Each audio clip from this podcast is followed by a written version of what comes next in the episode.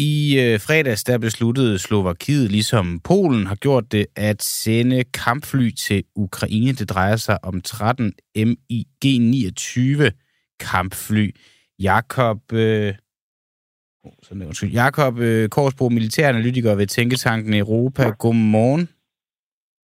Godmorgen, godmorgen. Hvad kendetegner netop øh, den her type kampfly? Øh, altså, det er jo et kampfly af ældre dato, øh, og øh, hvad kan man sige, det er jo ikke et F-16 eller endnu mere moderne kampfly. Men det er til gengæld kampfly, som ukrainerne kan tage i brug umiddelbart, fordi de, de kender det. Så mm. på den måde vil det have en, øh, en, en stor effekt og en mere umiddelbar effekt, end for eksempel vestligt produceret kampfly ville have. Og en af grundene til, at vi taler om det her til morgen, det er fordi, at øh, du mener, at de skal bruges, eller du vurderer, at de skal bruges til en, en forårsoffensiv. Altså kan vi måske forvente en, en forårsoffensiv fra øh, Ukraines øh, side. Hvor stor øh, en offensiv kan man ligesom ud fra blandt andet det her indkøb, øh, eller det her, øh, den her donation af fly, forvente eller vurdere, at vi kommer til at se? Altså, man kan sige, jeg, jeg, jeg, jeg ved det jo ikke med sikkerhed, hvad der er intentionen bag, men, men det vil bare være sådan rimelig logisk at, at forstærke flydelen, øh, sådan så der er flystøtte, når øh, Ukraine går i offensiven. Og jeg, jeg, jeg tror, for jeg kan jo ikke sige det med sikkerhed, men altså mange af de her vestlige donationer, vi har set siden nytår, som ukrainerne er blevet uddannet på, og som de så vil tage i brug her inden ret længe, jamen det er med henblik på en offensiv. Vi har jo ikke set nogen af de der våben egentlig indsat i for eksempel forsvaret af Bakhmut, eller nede ved Vuledar, eller Stivka, hvor der har været meget voldsomme slag. Øh, så derfor er min vurdering, at hvad kan man sige, de holder de nyuddannede enheder tilbage, mm. som, øh, som er udrustet med de her våben, og så kommer fly, øh, de, den nye flyforstærkning øh, til at indgå øh, som, øh, som flystøtte. Øh, så jeg forventer en, hvad kan man sige, en, en voldsom øh, offensiv. Øh, lige præcis, hvornår den måtte komme, det kan jeg jo ikke sige, men, øh, men i løbet af april, muligvis maj, mm. øh, det vil jeg forvente. Og øh, det er jo egentlig rigtigt, det du siger, ja, at vi har doneret rigtig mange øh, våben og øh, artilleri, som vi stadig ikke har øh, set i, i brug. Altså, nu siger jeg ikke bare vi som i Danmark, men her i Vesten.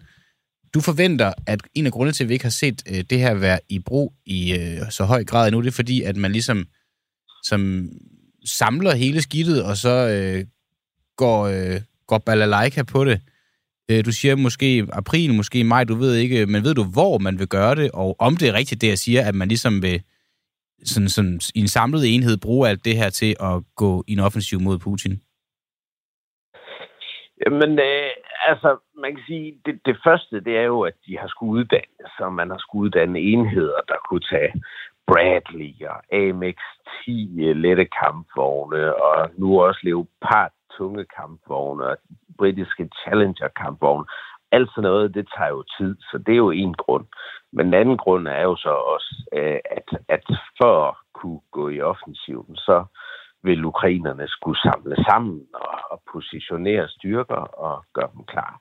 Og man kan sige, at de fleste peger på, at en offensiv mod syd, ned mod det Azovske hav, for at øh, afskære den her landbro over mod Krim, øh, at det vil være øh, et logisk øh, sted at indsætte en offensiv. Men man kan sige, at øh, russerne læser også aviser, så, så det er de sikkert velforberedt på. Så derfor, man kan sige, meget for ukrainerne her i foråret vil gå ud på at, at ligesom forsøge at, at, at, at snyde øh, russerne. Og, og måske laver de noget et sted, hvor vi ikke forventer det. Øh, det kan være for eksempel fra nord i, i det nordlige Luhansk. Øh, øh, og det, det, kan man ikke, det kan man ikke rigtig sige, men altså man kan jo sige, gør, man gør det der, hvor russer, russerne for eksempel har stærke forsyningslinjer og sådan noget. Nej, det vil man nok næppe. Øh, Øh, øh, ikke også? Så det, det er sådan lidt øh, et spørgsmål om at finde ud af, hvad, hvad ville være logisk. Men igen, ukrainerne har tidligere i krigen i hvert fald lavet nogle, nogle ganske smarte træk øh, for at for at fange russerne på det forkerte ben. Det var blandt andet det her med at signalere sidste sommer, at vi vil befri Kærseren, og så trække øh, russerne en masse styrker ned til Kærseren og så i stedet for så angribe de op ved Kharkiv øh, og, og befriede jo et kæmpestort øh, område øh, øh, i Kharkiv-provinsen. Øh, og så senere, så kan man sige, så havde de så den her dobbelt effekt, fordi at øh, russerne var lukket over på vestsiden af, af Dnipro-floden, og derfor kunne man afskære deres forsyningslinjer. Så derfor lavede ukrainerne egentlig to fluer med et smæk i den øh, manøvre. Mm. Øhm, så om de kan øh, gøre noget lige så genialt øh, her til foråret, det ved jeg ikke. Men, øh, men tidligere har de i hvert fald øh, været temmelig snu. Jeg vil bare lige nå her, Jacob øh, Korsbro, mens det er, vi har dig. I går der kom der billeder af Putin i Mariupol. Hvad lavede Putin der? Ja, altså for det første, er, er billederne nu øh, forfalsket, eller er det sandheden, vi ser? Det skal, jeg, det skal jeg ikke kunne sige. Mm. Der er alle mulige påstande, øh, men altså, det vil da nu, øh, vi har jo tidligere set Zelensky øh, være helt tæt på frontlinjen, øh, og øh, Putin har jo dårligt nok bevæget sig ud af, af Kreml. Nej, det passer ikke. Han, han har da været rundt i Rusland øh, i, i den her fase, ikke? Eller øh, siden mm. krigen startede, ja. men, øh, men ikke meget.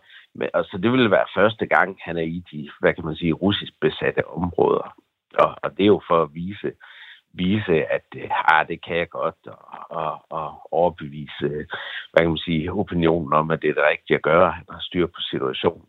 Men altså, om billederne er falske eller sande, og om han vidderlig har været i Mariupol, det, det vil jeg lade stå hen i det uvisse. Det aner jeg simpelthen ikke. De kan meget vel være for falske bare lige kort her til sidst, så hvad skulle... Øh, for det er nemlig rigtigt, at der har været meget diskussion om, hvorvidt billederne er ægte eller øh, sande, og Putin siger, at øh, der har jeg... Det, det er altså ikke rigtigt. Øh, hvad hedder det? Hvad skulle være årsagen til at forfalske dem, og hvem skulle have forfalsket dem? Bare sådan et bud her til sidst. Ja, men altså, hvad, altså fordi øh, det er for farligt for, for, for Putin at, at bevæge sig, fordi han ikke øh, reelt set tør, øh, og så vil man gerne lave sådan en propagandastunt med, at, at han har været der. Mm. Det, det altså, giver jo rigtig god mening, og man kan sige det samme med Zelensky og, og, og stille op med i, i Bakhmut, men man kan sige, der er bare en hel masse fysiske kendetegn, som man kan sige, jamen det var det sandsynligvis ikke.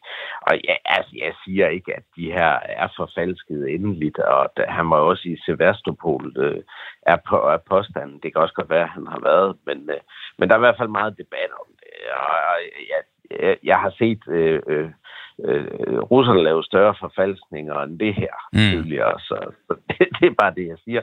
Det, det, det gør de øh, ofte.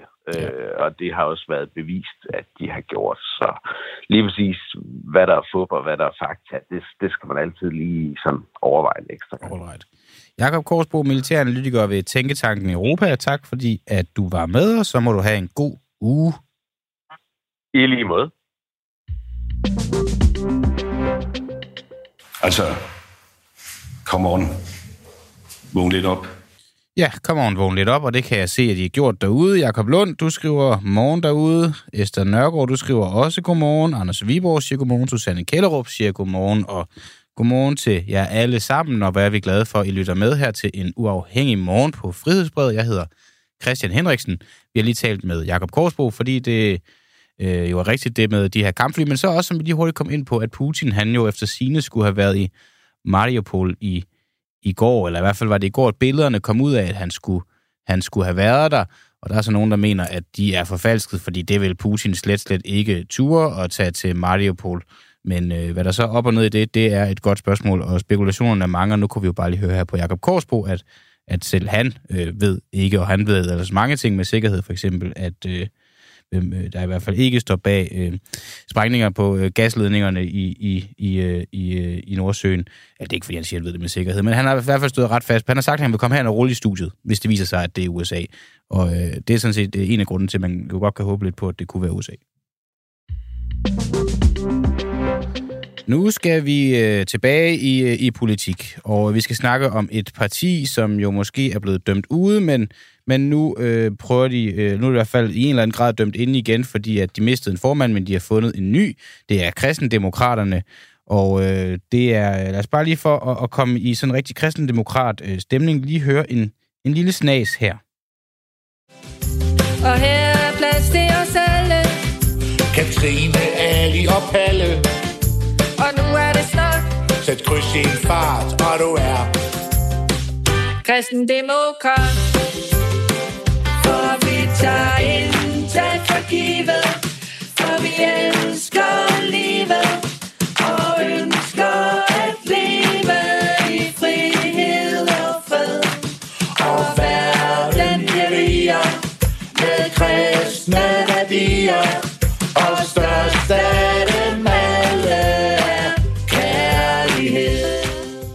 Det var en af øh, partimedlemmerne, øh, og så Marianne Karlsmose, der har lavet, øh, synger den her sang. Det er en video uploadet af kristendemokraterne på Fyn.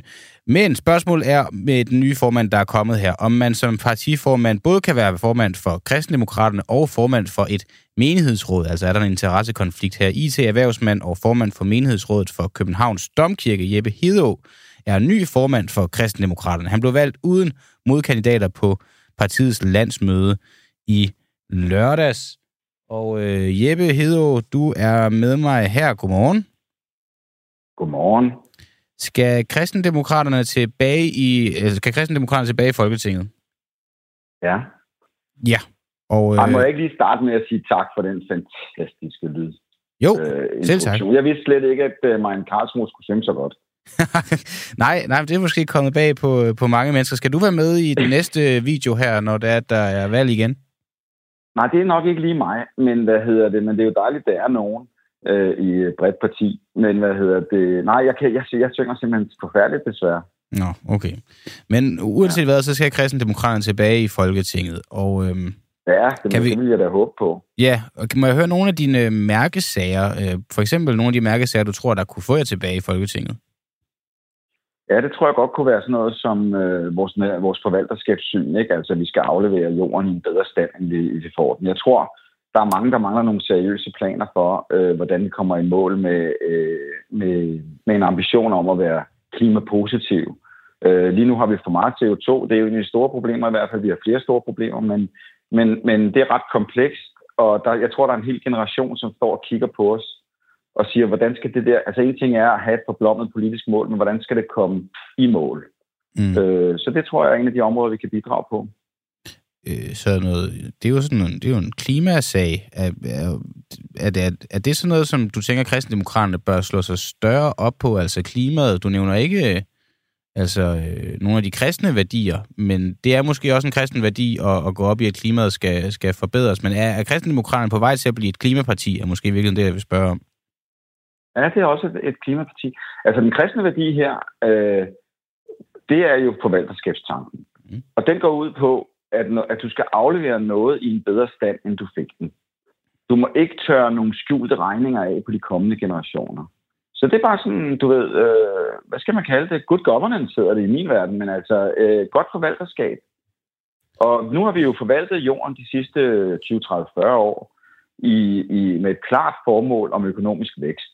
Vi har gerne vil løfte fattigdommen globalt. Vi har gerne vil reducere analfabetisme. Vi har gerne vil reducere børnedødelighed og sådan nogle ting. Det har vi gjort rigtig flot, men det er sket på bekostning af miljøet. Og det betyder altså, at vi nu står med nogle generationer, som er på vej til at tage stafetten, og som bare står og kigger ind i nogle gigantiske skjulte regninger. Det kan vi ikke være bekendt. Mm.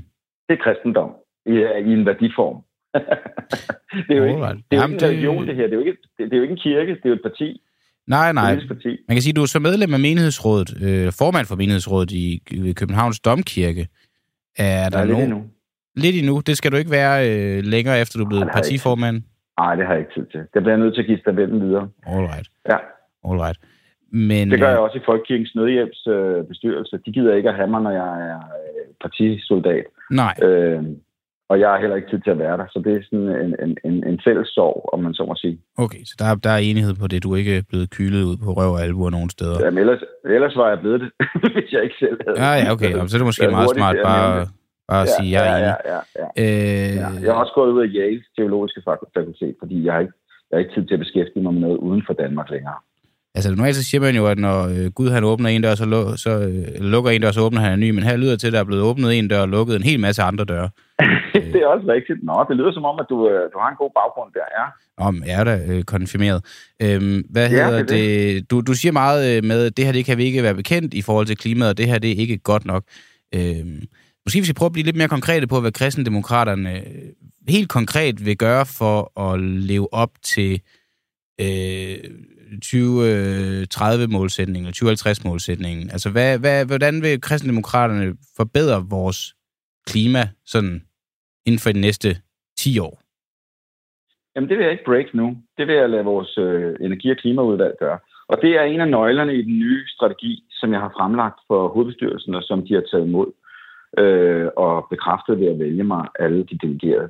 Mm. Jeg kunne godt tænke mig, at politisk håndværk ikke blev bare en eller anden synsning, en formand stod og fyrede af her mandag morgen i en radioudsendelse. Jeg kunne godt tænke mig, at det er noget, der er seriøst gennemarbejdet. Og det betyder, at det skal foregå i udvalg, og det betyder, at det skal foregå efter nogle processer, hvor man kommer hele vejen rundt. Og når man så er færdig, så godkender HB det, efter, altså hovedbestyrelsen efter at have godkendt det. Og guess what? Så er det også formandens mening lige pludselig. Men du, Og alle vores kandidaters mening. Fordi så er det lavet seriøst, og det synes jeg, Danmark fortjener. men du ved lige nu, hvad du synes, at øh, kristendemokraterne skal gøre og mene i forhold til at øh, redde klimaet og øh, nedbringe udledningen af CO2, men du vil ikke sige det, fordi at det skal gå igennem udvalget først. Nej, det er et frækt spørgsmål, fordi det er da rigtigt nok, jeg har set deres udkast. Øh, og den vej rundt, så brænder det på mine læber for at give dig øh, nogle af alle de gode idéer, de har. Men jeg kommer til at respektere processen, og det gør jeg, fordi jeg gerne vil have kvalitet ind i politik. Mm. Vi skal være kendt for at være et fagligt dygtigt parti. Men derfor kunne du jo godt give bare lidt af det, eller fortælle noget om retningen, eller måske finansieringen i virkeligheden, fordi det kan du jo godt sige, uden at fortælle en hel masse om, hvad der, er, der skal gøres, men, men det koster jo mange penge at, at, at, at, Ja. at omstille os klimamæssigt. Hvor vil I finde nogle af pengene fra til alle de her ting, I vil gøre, som du ikke vil fortælle mig? Christian. Ved du hvad? Det er, jo, det er jo lidt interessant, ikke? Nu har vi øh, fået en økonomisk vækst over de sidste mange år, der er fuldstændig vanvittig. Vi har fået så meget velstand. Der er velstand på alle linjer. Og der er ikke nogen som helst, der har givet at spørge, hvad det kostede på miljøet. Ikke en. Og nu skal vi så til at gøre noget ved miljøet, fordi nu kan vi se, at vi har ødelagt det fuldstændig og aflevere en forfærdelig øh, mess til vores kommende børn, øh, til vores børn og børnebørn. Og nu begynder alle lige pludselig at spørge, åh nej, hvad med pengene? De mennesker, jeg taler med og til, og dem, som er mine vælgere, det er dem, der sætter mennesker over profit. Og det betyder altså, at nu er vi klar til at spørge, hvad kan vi gøre for mennesker? Og så gider vi ikke at svare på profit lige nu. Der må vi tage fra opsparingen eller et eller andet andet, fordi det er der alt for meget af. Der, altså der, det, der, er simpelthen så mange penge, at man behøver sikkert at tænke på, hvad det koster, man skal bare tænke på, hvad man kan få. Du har simpelthen øh, gjort så meget nælderne, at øh, det er upassende at spørge, hvad det koster. Du skal lige betale regningen, inden du kommer videre. Men, men jeg, jeg, det, jeg, jeg, jeg, jeg tror sådan set godt, jeg forstår tanken bag det der. Problemet er jo bare, at hvis du ikke vil tale om, hvad det koster, eller tænke på, hvad det koster, eller fortælle mig, hvor mange penge I synes, der er brug for, så ved vi jo reelt set ikke, om de ambitioner, I har, som vi så heller ikke kan få at vide, så ved vi jo så ikke, om der er, om der er penge til at finansiere det. Altså, det er jo ikke fordi, at, at, at der bare ligger en hel masse penge inde i Finansministeriet og, og samler støv. Vi har lige skulle afskaffe store bede, vi, har, vi har, vi har lige skulle afskaffe store bededag for at få råd til vores forsvarsbudget, men, men, men, men du mener ja. Simpelthen, der er, og vores sundhedssystem, det sejler også, men du mener, der er så mange penge, der ligger derinde, at man skal slet ikke tænke på, hvad det koster at klimaomstille os, Ej, man skal bare til, gøre det. Vi kommer, også til at, vi kommer også til at svare på, hvad det koster. Men jeg vil jo som sagt slet ikke gå ned i programmet endnu. Men det er også ligesom for at få lagt tonen lidt. Altså, øh, der er sådan en revisorstemning inde på Christiansborg, om at det vigtigste i hele verden, det er, at beløbene passer. Og så glemmer man at gøre de rigtige ting. Det generer mig lidt. Hvad hedder det? Øh, men mit fokus lige nu, Christian, det er at øh, bruge min tid på at få det organisatoriske på plads i KD. Mm. Og det betyder, at jeg vil have, gerne bede om et nyt fundament. Det har jeg bedt om, og det arbejder jeg nu ambitiøst på, for det har jeg fået et mandat til. Vi skal have et bredt politisk fundament. Vi skal ikke være et protestparti længere. Vi skal ud og arbejde med alle de begavede kristendemokratiske tanker, der er blevet udviklet over de sidste 70 år, som har ligesom skabt et nyt fundament mellem de trosbaserede værdier og så reelle politiske øh, arbejdsopgaver. Og det er super smart lavet. Det skal vi have indarbejdet i den skandinaviske model. Vi kan ikke bare kopiere CDU i Tyskland eller et eller andet andet.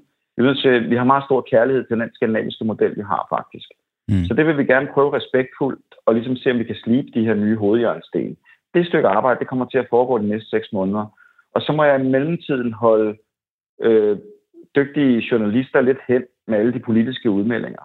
Nu, okay. er, nu skal der lige laves noget housekeeping først. Det er, også, det er fair nok. Et, et andet spørgsmål, og det er bare lige her til sidst. Øhm, det er noget, der... Det er jo, det er jo lidt... Åh, det bliver nogle gange en sten i skoen for, for kristendemokraterne, og det er den, som alle journalister, og nu kommer jeg selv til, til det, men vender tilbage til og spørger ind til, og det er tit der, I kommer til at, og ikke dumme jer, men, men men i hvert fald miste noget popularitet, eller er klar over, at de gør det, hvis I svarer lige ud af posen.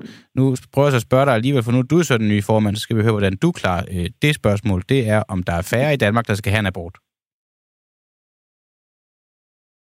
Jamen, det er fuldstændig... Præmissen er helt forkert. Vi har en rigtig god lovgivning, som, som, som øh, håndterer et øh, etisk dilemma, og øh, det har vi arbejdet med i 50 år i Danmark, relativt problemfrit det fungerer, det niveau, vi har lige nu. Men prøv at her, det er slet ikke der, jeg min frygt er. Min, det, det, det er fuldstændig ukontroversielt, det du spørger om, der mener jeg. Om færre i Danmark skal have en abort? Skal færre i Danmark have færre i Danmark? Det er det, jeg spørger om. Er der færre det, i Danmark, der skal have en abort? Det, er... det kan du ikke spørge det kan du faktisk ikke spørge om. Hvorfor? Øh, øh, jeg, mener kristendemokraterne, at færre skal have en abort? Jeg vil spørge dig på en anden måde. Øh, mener du, at flere skal have abort?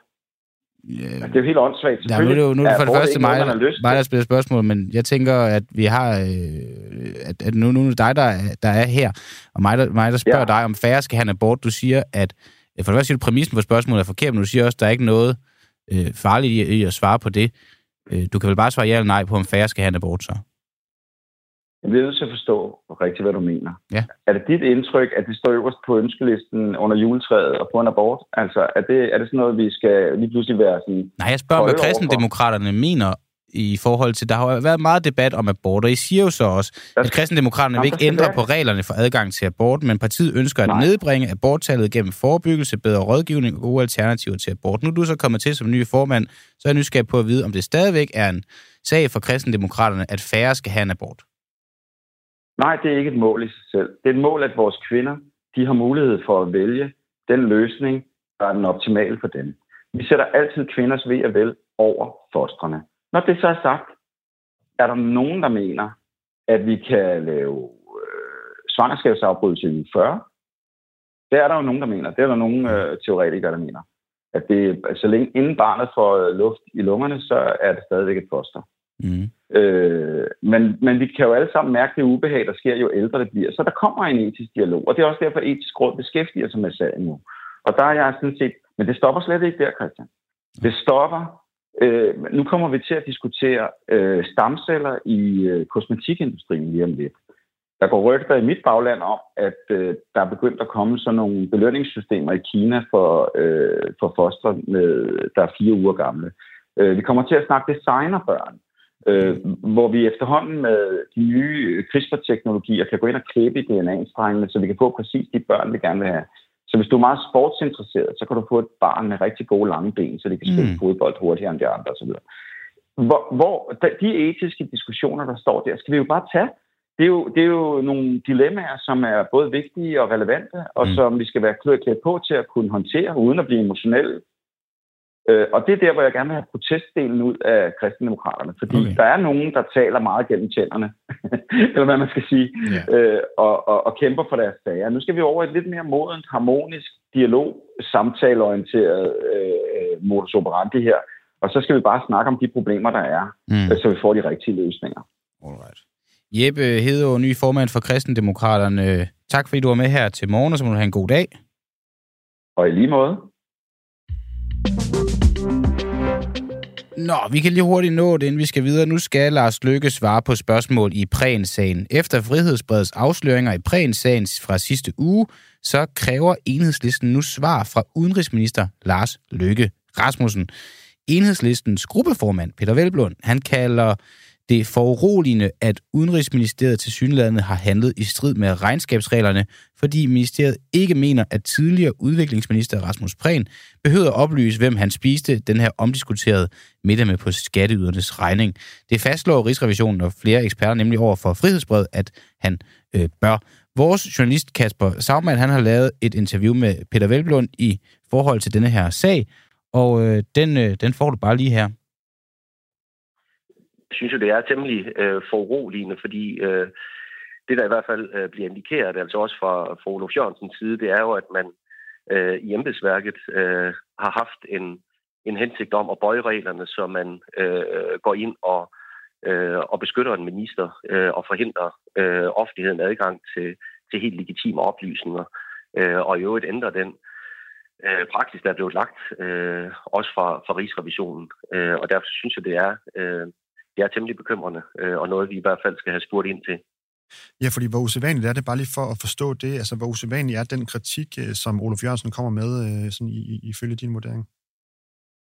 Ja, jeg, jeg synes, det er en temmelig øh, usædvanlig kritik, øh, ret skarp, øh, og hvor han jo øh, ret tydeligt siger, at, øh, at efter hans opfattelse, så, så kan det kun være den, øh, den begrundelse, at det har været for at, at beskytte øh, ministeren i forhold til det. Øh, og, og det er klart, det, det er jo ikke acceptabelt, at embedsværket øh, agerer på den måde. Nej, og det bringer mig ind lidt til det, til det næste, fordi det, det lyder ikke til, at øh, det er noget, I sådan lige umiddelbart øh, sådan bare lige vil, vil, vil, vil sige, nå, sådan er det. Altså, hvad, hvad, vil I, øh, hvad, hvad, kan I, hvad kan I gøre ved det her?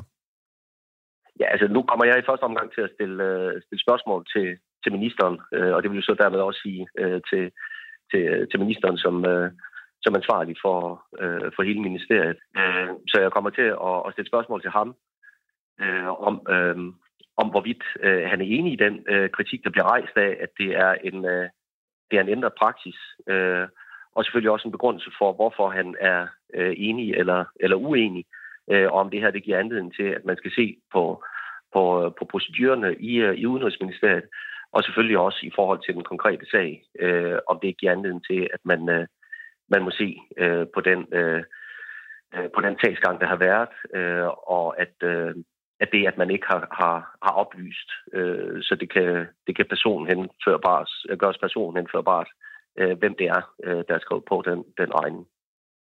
Har du en, øh, en forventning om, hvad han vil, vil svare på det allerede nu, eller?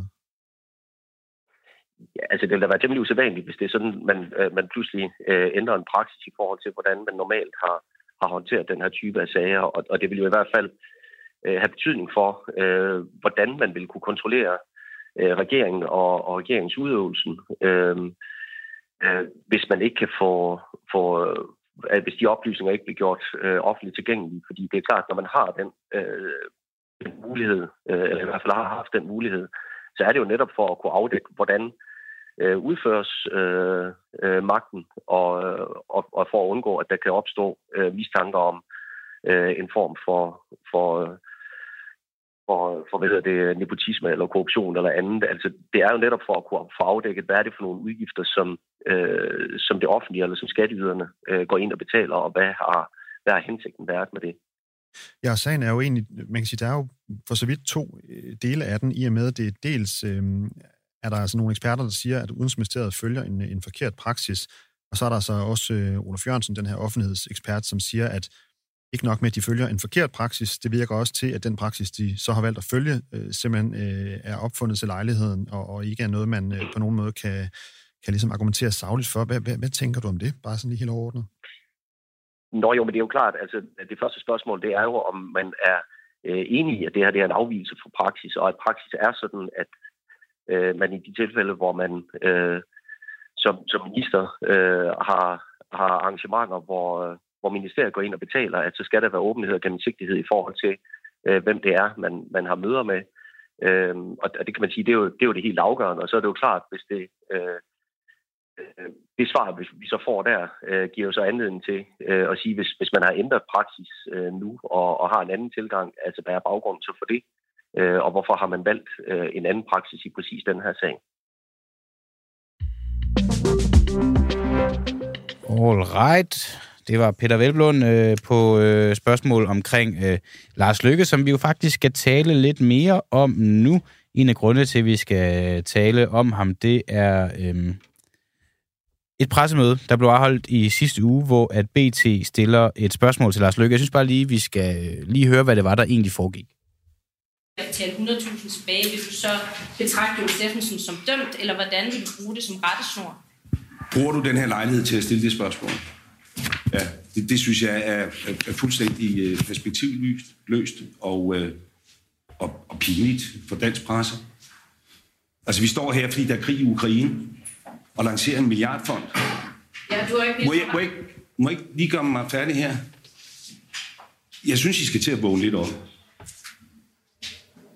I går morges, der sprang der en nyhed i de russiske medier omkring Nord Stream 2. Den var der hele dagen. Mens I drønede rundt på Christiansborg gange og snakkede om boligsager og teaterdirektører. Så tror jeg, det var ved 18-tiden, at vi prikkede til jer og sagde, har I set, hvad der står i de russiske medier? Altså, come on. Vågn lidt op. Knud øh, Melgaard, chefredaktør på Omnibus, og øh, hvad man jo virkelig kan kalde for en pressemødernes mand, det var jo i hvert fald, der rigtig mange danskere stiftede bekendtskab med dig under statsministerens mange famøse coronapressemøder. Godmorgen. Godmorgen. Det var en, øh, en, en lang titel, du, øh, du fik der der. Øhm, det her pressemøde her, hvor at øh, Lars Lykke, han lidt i rette sætter en BT-journalist for at stille et upassende spørgsmål.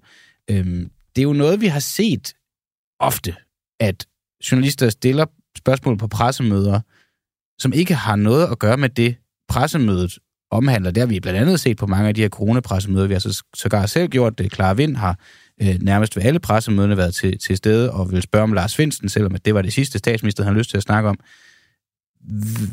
Hvorfor gør journalister det? Det gør de, fordi de skal.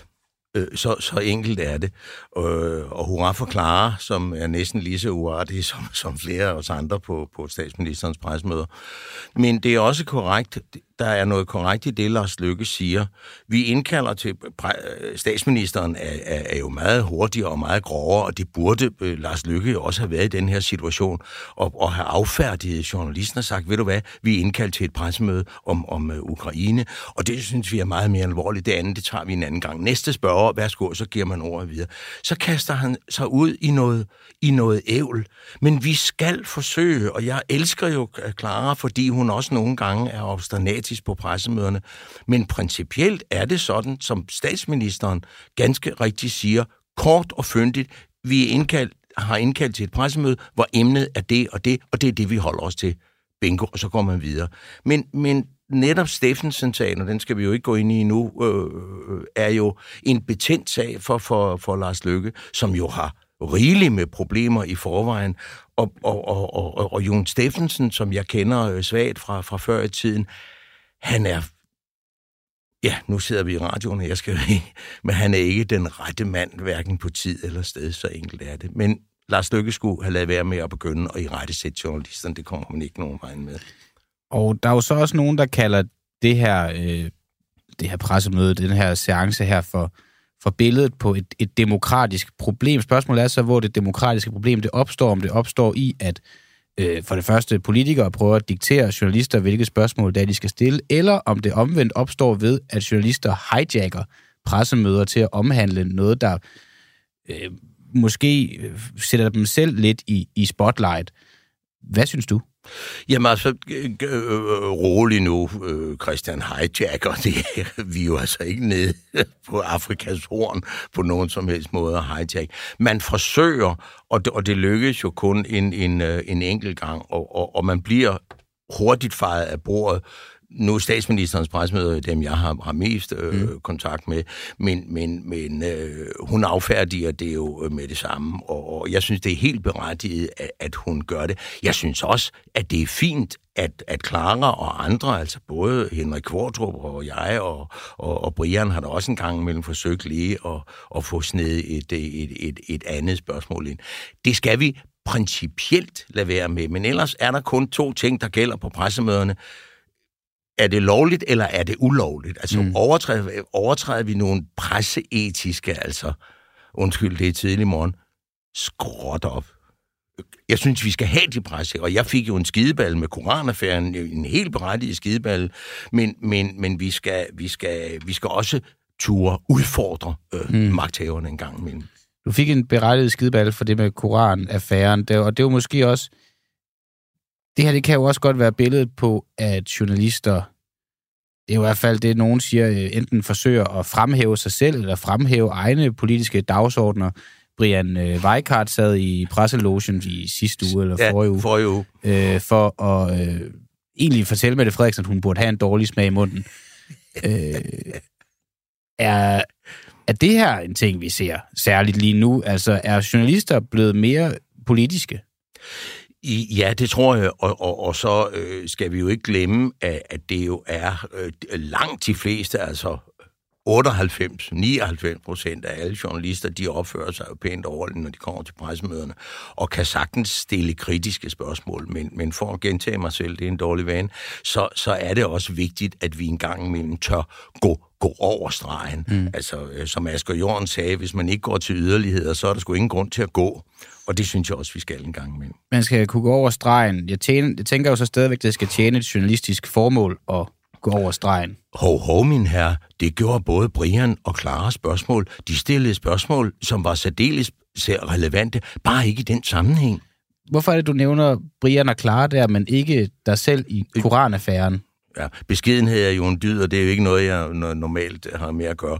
Koranaffæren var, var en eklatant fejltagelse fra min side. Hvad var det, der skete? Kan du starte jamen, med jamen, jamen, jamen, ganske kort øh, oplever vi jo, øh, da, da Inger Støjberg, som jeg stod og ventede på, fordi jeg havde fået besked på, at jeg lige skulle vente på, at jeg skulle lave en aftale om et interview med hende. Og vi står jo beskyttet af, af en politikæde, øh, fordi der er, er mange politikere til stede, og vi skal være iført, som du ved, vi skal have vores pressekort synligt. Og så står de der må man sige skiderikker her? Åh, oh, det kommer jeg til at sige. De står derovre, nogle af, af, af Rasmus øh, Paludan. Paludans øh, folk, de står og råber og skriger af politiet, hvilket jo havde været rigeligt til at, at arrestere dem. Og de, det er en lovlig demonstration, det ved jeg, men så sætter de Pludselig sætter de ild til en koran i en foliebakke, og så siger jeg til den betjent, som i øvrigt kendte mig, som står, det har I sgu da ikke givet tilladelse til, at de brænder en koran af. Jo, så, så det har de fået tilladelse til. Og så går naturen over optugtelsen, så forlader redaktøren sit image, for nu bliver jeg bare en meget, meget, meget, meget vred borger, Knud Melgaard. Mm. Og så farer jeg over og sparker den der koran øh, væk, og så får jeg jo, øh, de når lige at give mig på flade øretæver, og her er jeg glad for igen og igen og igen, for jeg sagde det dagen efter på, på TV2, hvis jeg ikke havde haft politiet bag ved mig, som tog mig, og ikke har anholdt mig, men ført mig bort, så havde jeg fået en gevaldig røvfuld og var havnet i, i kanalen. Men, men øh, jeg, jeg vil ikke have, at vi begår overgreb mod andre mennesker, om, uanset om det er Bibelen, eller Koranen, eller eksemplarer af Toran og et mm. Og der får jeg, inden der er gået en time, så har jeg jo altså tre medier i min uh, mobiltelefon, som laver interview, blandt andet fra vores fagblad for journalisten, mm. hvor chefen, hvor direktøren for, for Journalistforbundet siger, Knud Melgaard er, er jo ikke bare en almindelig journalist, men han er også en kendt redaktør, og det gør kun sagen værre. Og jeg var altså et stykke fra at miste mit, mit uh, pressekort, fordi det må vi ikke. Vi skal se, observere, og så skal vi berette om det. Det er det, vi skal. Og øh, Stine Bosse, erhvervskvinde og bestyrelsesmedlem og øh, så meget mere end det. Du er jo også bare menneske her på planeten Jorden. Godmorgen. Godmorgen. Øhm, er, øh, nu snakker jeg lige med Knud Melgaard her øh, om, om, hvorvidt at journalister, de plejer for meget egne politiske interesser i sådan der journalistiske ageren. Synes du, det er det, der sker på det pressemøde, hvor Lars Løkke i rette sætter en journalist fra BT? Nej, det synes jeg faktisk ikke. Altså, øh, jeg har jo godt fulgt med i, og jeg kan også godt forstå, at, at journalister de bliver lidt oprørte over, at, at der er nogen, der de pludselig mener noget og siger noget den anden vej. Øh, men jeg synes faktisk, at øh, for mig var det sådan lidt befriende, at, øh, at han tog bladet for munden og så sagde, prøv her, der er faktisk noget, der er større lige nu i den her verden, og som vi er samlet her for at tale om. Jeg synes også, det stiller sagen anderledes, at han jo faktisk har sagt noget. Altså, han har jo ikke, han har jo ikke, ikke sagt noget i forhold til, til den her, det her øh, Jon Steffensen øh, spøgelse. Men, men jeg synes, han har, han har ret i og ret til at sige, at lige her, der taler det faktisk om noget andet. Og jeg synes, det er så rasende ærgerligt, at vi, og det synes jeg, jeg har kunne se i mange år, at vi har journalister, som egentlig, tror jeg, som udgangspunkt er super, super dygtige.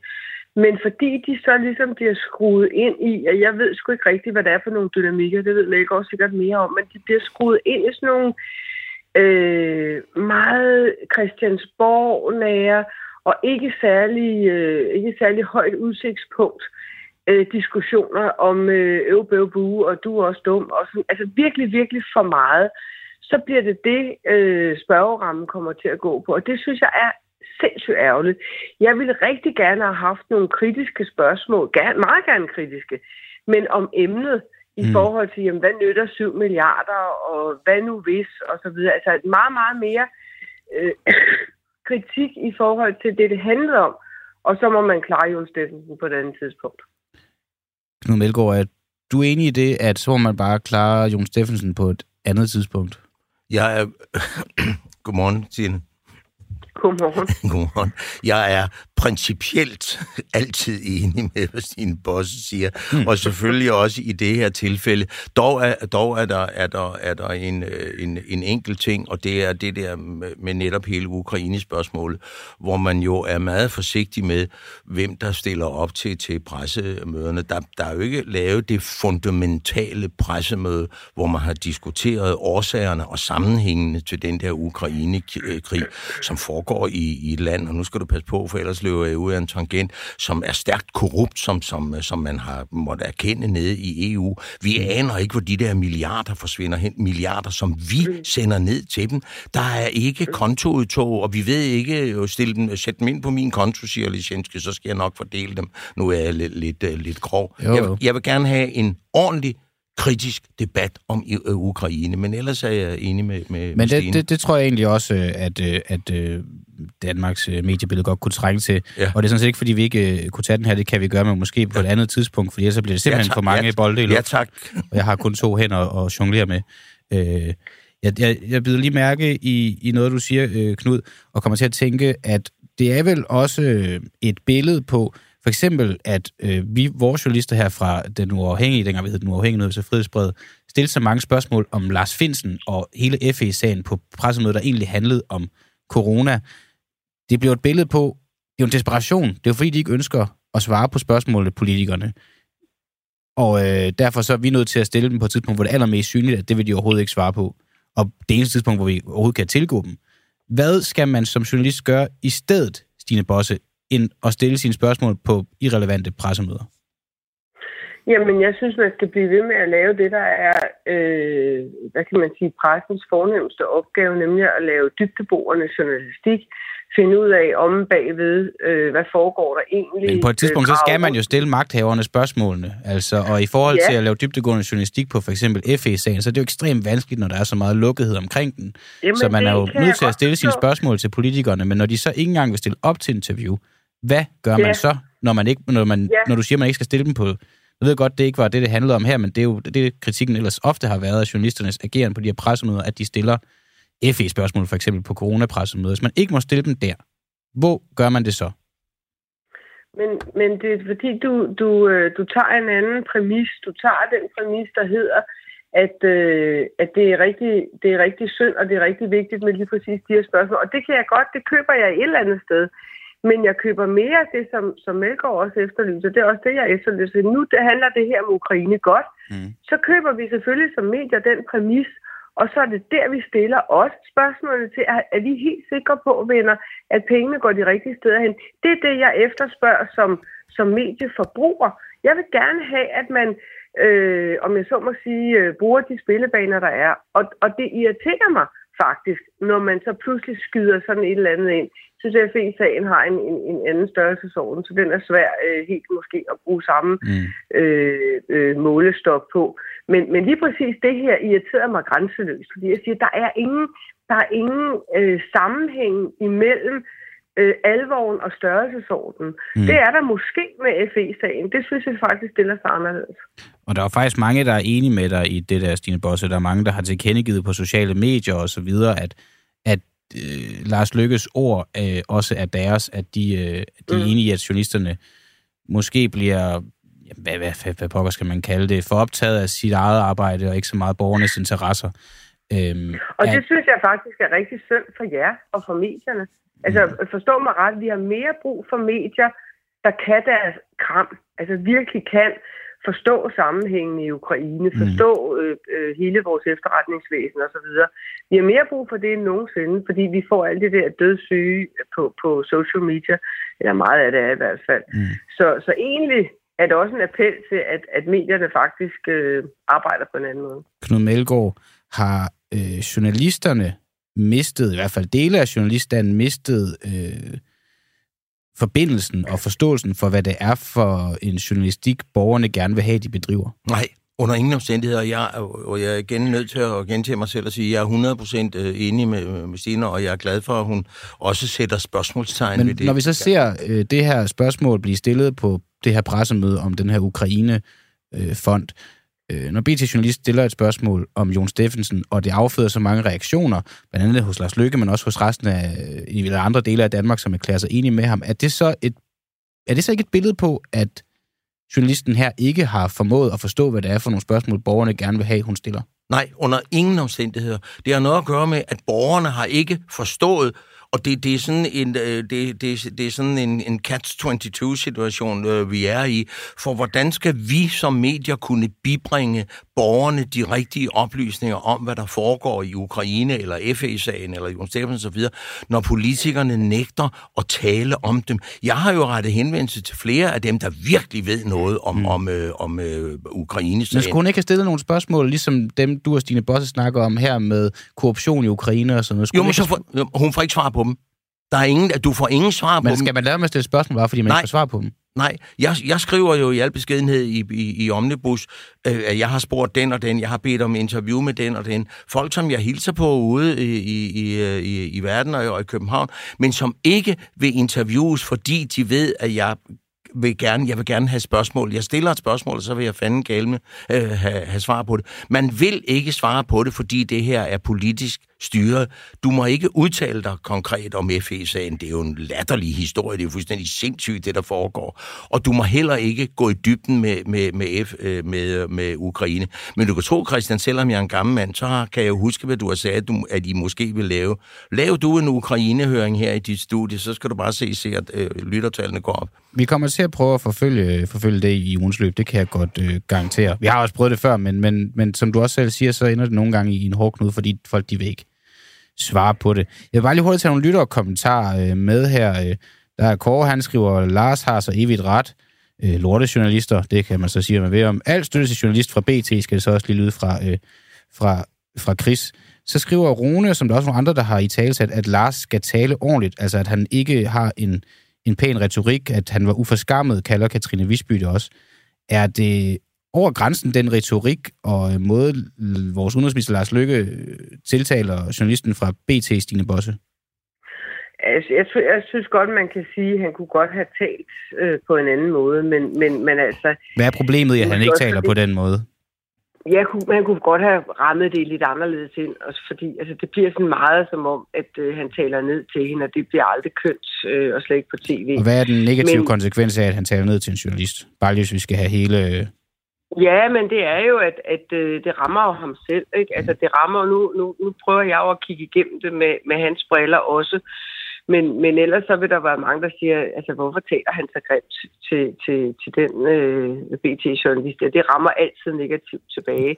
Men, men der er måske bare et eller andet der ved, at, og, og det tror jeg så faktisk, der er rigtig mange, øh, og det har man jo også kunne se mange mennesker her i landet, der har tænkt, Jamen for pokker da, altså prøv at høre, han står jo, øh, altså vi er jo i en art proxykrig, Og han er midt i den, øh, i, i det orkanøje der, og, og, og skal prøve at, at skille det varme og det kolde vand.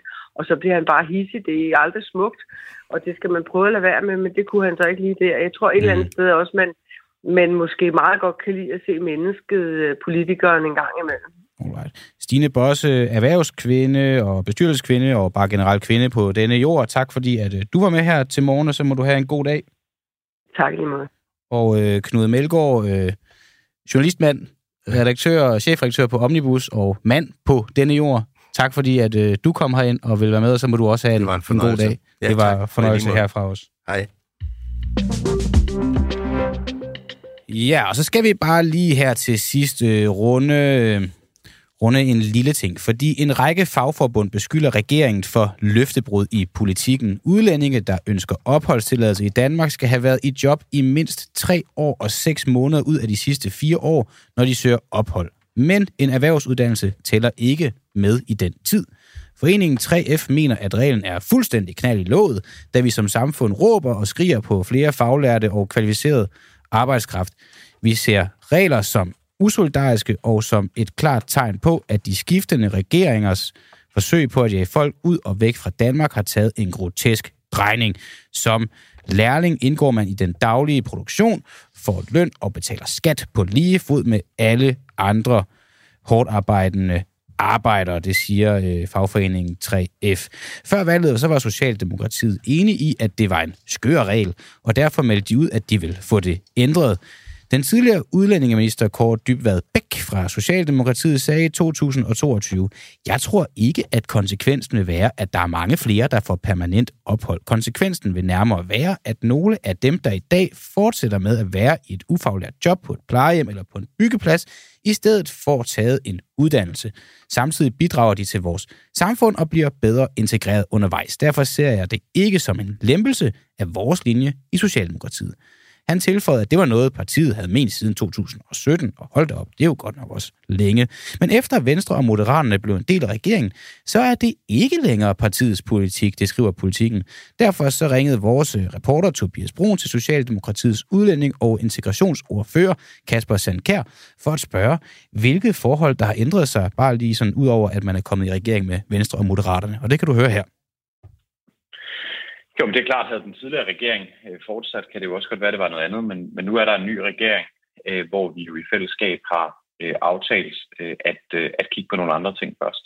Okay, men hvis vi så snakker om, konkret om den her regel, for den må du så også kunne, kunne stå på mål for, at de ikke vil ændre. Hvad er det så fordelen er øh, ved, at, øh, at de ikke uddanner sig, øh, de her udlændinge? Jamen to, øh, to ting. Altså det ene er jo, at den gruppe, vi taler om, er jo nogen, der er på øh, midlertidigt ophold, altså har øh, asyl. Det har de midlertidigt, fordi i Danmark, der har vi den tilgang, at man kun skal have øh, asyl i Danmark, så længe man har brug for beskyttelse, og at hvis der bliver øh, stabilt og fredeligt der, hvor man er flygtet fra, så skal man øh, vende tilbage. Der er der meget bredt flertal i Folketinget, som øh, er enige om. Øh, og, øh, og derfor så skal der selvfølgelig være meget stramme regler for, hvordan man kan få permanent ophold. Øh, den anden del øh, er jo så, at når vi så øh, tager hul på at kigge på nogle andre øh, dele af udlændingeområdet, øh, som det er beskrevet i, i regeringsgrundlaget, blandt andet reglerne for familiesamføring øh, og andet, så skal man jo også øh, holde øje med øh, kan man sige, balancerne øh, bredt set på udlændingepolitikken, fordi det er ikke vores øh, ambition, at vi skal åbne op for, at mange flere kan få øh, permanent ophold i, øh, i, i Danmark. Øh, og derfor så er det klart, at hvis man åbner for en lille gruppe øh, et sted, så kan man ikke gøre det et andet sted. Men tilbage i 2022, før valget, der sagde øh, din øh, kollega Kåre øh, Dybvad, øh, jeg tror ikke, at konsekvensen vil være, at der er mange flere, der får permanent ophold. Konsekvensen vil nærmere være, at nogle af dem, der i dag fortsætter med at være i ufaglært job på et plejehjem eller på en byggeplads, i stedet får taget en uddannelse. Øh, hvad er det, der har ændret sig øh, i forhold til det, han siger her? Der er ikke noget, der har ændret sig, men det er jo der, at det bliver vigtigt at, at kigge på den samlede balance og sige, det kan godt være, at det er en lille gruppe her, men hvis vi så også åbner for en lille gruppe øh, et andet sted, så bliver den samlede mængde øh, for meget, eller det skal vi i hvert fald være sikre på, at den ikke bliver, før at vi kan gå videre med at kigge på det. Og derfor så tager vi hul først på de ting, der ligger i, i regeringsgrundlaget, øh, og så kan det jo være, at, øh, at det her spørgsmål kan komme op senere. I, I har jo før som parti sagt, at I ikke tror, at konsekvensen vil være, at der er mange flere, der får øh, permanent ophold på grund af det her. Så det, du siger nu, at, er, det, er det bare signalpolitik for at vise øh, vælgerne, at de er, at de er stramme på, på udlændingepolitikken? Nej, det var, det var sådan set det, jeg prøvede at forklare dig med at sige, at vi er jo nødt til at tage den samlede balance i betragtning. Og det er klart, hvis man åbner øh, et sted i reglerne for en gruppe, jamen, så kan man ikke også samtidig gøre det øh, for en anden gruppe. Og der har vi jo, i de tre partier, som nu er gået i regering sammen, der har vi jo øh, afstemt det og prioriteret, hvad er det så, vi vil øh, kigge på først. Og det er jo det, der er beskrevet i regeringsgrundlaget. Øhm, men påvirker det dig så slet ikke, når øhm, fagforbundet de går ud og, og udtaler sig og mener, at det er, at det er helt øh, skørt, det her? Jamen, vi lytter jo altid øh, til øh, fagbevægelsen og, og tager selvfølgelig også deres forslag med, og det er jo heller ikke sådan, at jeg fuldstændig afviser, at vi på et tidspunkt kan komme Øh, til øh, at se på det, men, men nu starter vi med de ting, der ligger i, i regeringsgrundlaget, og så er vi jo nødt til at lave en, en vurdering af, om, om, om den samlede balance er sådan, at vi også kan kigge på det her. Men det, det virker jo altså øh, næsten unægteligt, at det her det ikke er Socialdemokratiets holdning, i og med, at I har sagt noget helt andet øh, i 2022, og dengang der sagde Kåre Dybvad også, at I sådan set har ment det her siden 2017, altså at den her regel, den, den skulle ændres. Så hvis parti øh, idé var det her? Jamen, vi står jo på mål for, for det samlede regeringsgrundlag og det samlede øh, regeringsprojekt, og der har vi jo i, i fællesskab selvfølgelig skulle, skulle finde hinanden øh, og prioritere, hvad er det, vi gerne vil øh, se på først. Og det er jo så det, der fremgår af, af regeringsgrundlaget. Øh, jeg synes sagtens, der kan være gode øh, årsager til at overveje at kigge på den her del af, af reglerne, men vi kan bare ikke gøre det hele øh, samtidig, fordi så, så risikerer vi, at, at der er for mange, som får øh, muligheden for permanent ophold i Danmark. Og du mener, at det vil, hvis den her regel blev ændret, så vil der være flere, der fik permanent ophold? Ja, det er jo det, der er hele argumentet for overhovedet at kigge på det. Det er jo, at det skal kunne tælle med øh, i at få permanent ophold. Ja, men det er jo så bare det igen, og jeg ved godt, du har sagt det her med, at der skal være balance i det, og hvis man åbner op det ene sted, så åbner man op det andet sted. Eller så skal man ikke åbne op det, det andet sted. Men I har jo bare sagt før, at det her det ikke er at åbne op. Altså, at der ikke vil være flere, der får permanent ophold. Så du siger, der skal være balance, men, men jeg har førhen sagt, at det her det ikke er, er noget, hvor man åbner op. Øhm, er det, tog vi fejl omkring det? Nej, altså hele den her diskussion handler jo om, at der er nogen, der foreslår, øh, at øh, læretid skal tælle med i beskæftigelsesgrad for at få permanent øh, ophold. Og dermed er det jo selvfølgelig en, øh, en mulighed for flere øh, til at få permanent ophold. Hvis man tager en erhvervsuddannelse, så vil man hurtigere kunne opnå permanent ophold, end man vil kunne i dag. Så derfor vil der jo være nogen, øh, som øh, vil få permanent ophold øh, på baggrund af, hvis man ændrede den regel, så kan man jo, så kan man jo diskutere, hvor mange øh, det vil være. Jeg tror ikke, det vil være nogen meget stor gruppe, men, men det er jo derfor, vi øh, er nødt til at, at, at have den samlede balance med. Så, så I to fejl dengang i, i 2022? Nej, vi tog ikke fejl. Man, man kunne sagtens gøre det her, så var der så bare noget andet af det, vi har aftalt i regeringsgrundlaget, man så ikke kunne gøre. Og der har vi jo så i fællesskab aftalt, at det er nogle andre ting, vi tager hul på først. Men, men kan du huske, hvis parti-idé det var? Jeg, jeg sad ikke med, øh, da regeringsforhandlingerne foregik, så det, det, kan jeg slet ikke, øh, det kan jeg slet ikke svare på. Det er jo meget typisk for øh, alle ordfører og så videre. De så jo selvfølgelig ikke med, at regeringsforhandlingerne foregik, så derfor kan jeg ikke svare på, hvis øh, partis idé det var at for eksempel afskaffe øh, stor bededag. Jeg tænker bare, er det så bare billedet på, at man slet ikke snakker sammen, øh, ordfører og ministre imellem og partiledere? Det kunne det jo måske godt være, eller også er det et billede på, at man som politiker bare bruger en hver tænkelig undskyldning for ikke at svare på et spørgsmål. Og øh, det var faktisk også øh, nogenlunde øh, ved vejs ende, vi, vi kom til her. Ude i øh, regien, der sad Oliver Nubbenau og spiste sådan en hel bøtte af de der Johan øh, Bylov lakridser, dem er han helt vild med. Og øh, redaktør på det her program, det var Peter Svarts, og jeg hedder Christian Henriksen, og tak fordi I lyttede med. Og så får jeg lige denne her at gå ud på. Og her er plads til os alle Trine, Ali og Palle. Og nu er det snart. Sæt kryds i en fart, og du er.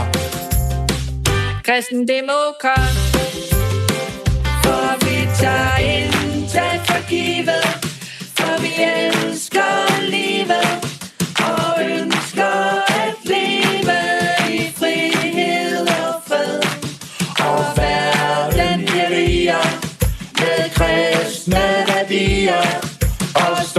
say